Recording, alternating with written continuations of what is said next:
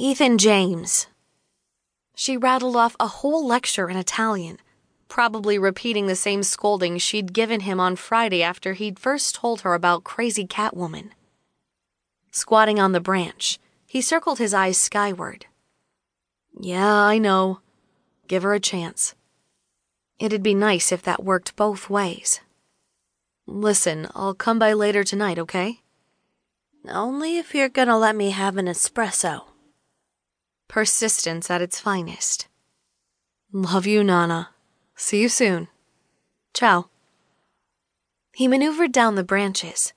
Sandy flanked his side as soon as his boots hit the pavement. You're gonna be a buffer if I need it, right? But rather than approach, Cassidy stayed on the patio, sweeping the concrete squares one section at a time.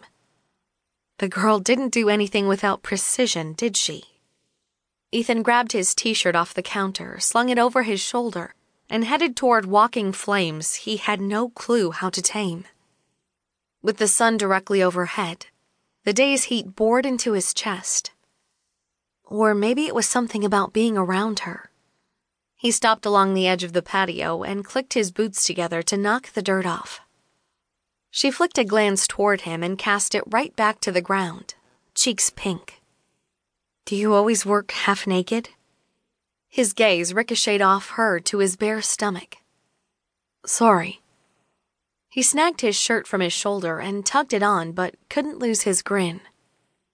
I'm used to working with a bunch of guys. Was it just him, or was she sweeping hard enough to snap those bristles in half? Sandy pushed his wet snout up under his hand. Ethan rubbed his head while peering behind him at the shack. It's pretty bad. Cassidy leaned on the broom handle and finally looked at him head on. What is? The canteen. He crossed the cement and handed her his list. But nothing that can't be mended. A hint of dejection touched her eyes as she read over the page. Let's hope the same can be said about the rest of the place. Keeping her head down, Cassidy tucked the page into her pocket. Thanks for this. She set the broom against the wall and walked inside without saying anything else. He looked at Sandy and mirrored his curious expression. Stay. The dog trotted after him. Ethan turned, hand lifted. Okay, we'll have to work on that one. But take it from me, you don't want to go in there. Inside, a gust of bleach scented fumes almost backed him through the door. At the opposite end, T struggled to push one of the collapsible tables against the wall. He jogged over to help. Folded in half, it butted into the cinder blocks with a thud. That must have been what he'd heard earlier. The concrete walls and low hanging ceiling made the perfect sound system for shooting the echo all the way out to the canteen. Thanks. T flexed her hands. My arms are starting to get a little shaky. For good reason.